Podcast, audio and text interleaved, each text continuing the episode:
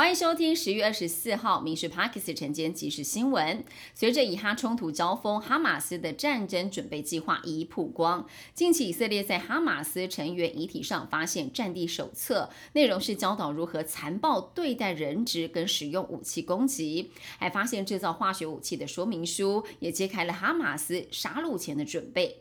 加萨人道危机越来越严重了。现在当地天气三十度，没有水喝又不能洗澡，很容易会引发传染病。但是干净的饮用水，幸运的人一天只能够领一次。而第三批载着救援物资的车队已经通过了拉法关口，进入加萨了。名嘴朱学恒被台北市议员钟佩君指控曾经对他强吻又搂抱。朱学恒事后发文致歉，向台北地检署告发自己，而检方以强制猥亵罪将他给起诉。钟佩君发声明指出说，朱学恒到现在都没有向他来道歉。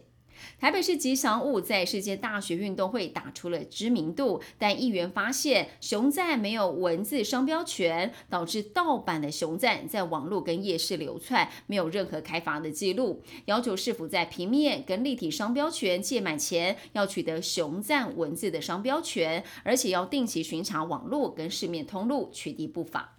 台南乌金水产行的白虾仁被验出了有禁药林可霉素，而且出货到新北市有二十八公斤，被民众给吃下肚了。另外，澎湖店家贩售的乌骨鸡也验出了禁药，是来自台南下营的饲养户进货了二十一公斤，都已经卖到了澎湖，流入了消费者的手中，全部都卖光了。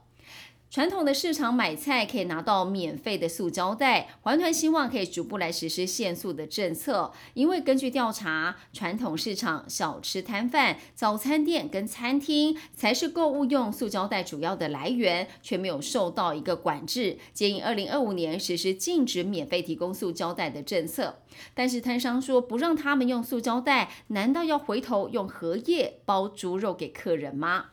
台积电高雄厂二纳米营运部队成军，将要跟新竹宝山厂形成台积电南北两大先进重镇。台积电高雄厂正式编定台积二二厂，而且完成营运组织编制。台积电表示，跟放弃龙科三期设厂是没有关联性的。另外，供应链认为，台积电或许可能把这个高达超过七千亿的一点四纳米投资计划也转向高雄。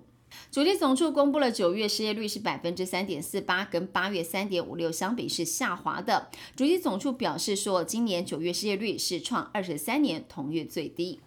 疫情过后，很多的游览车驾驶去做获利比较高的国旅业务，导致学校的交通车都找不到人。那么教育部将国高中交通车的驾驶年龄从六十五岁放宽到六十八岁，但前提是必须要经过两年公开征求，还征求不到六十五岁的驾驶才可以征求严龄驾驶。另外，严龄的驾驶要求到职之后每半年至少要做一次的健检。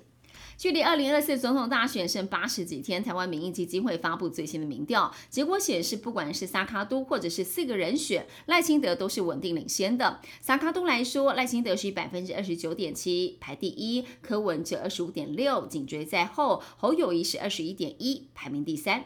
以上新闻由民事新闻部制作，感谢您收听。更多新闻内容锁定下午五点半《民事 Parks 晚间即时新闻》。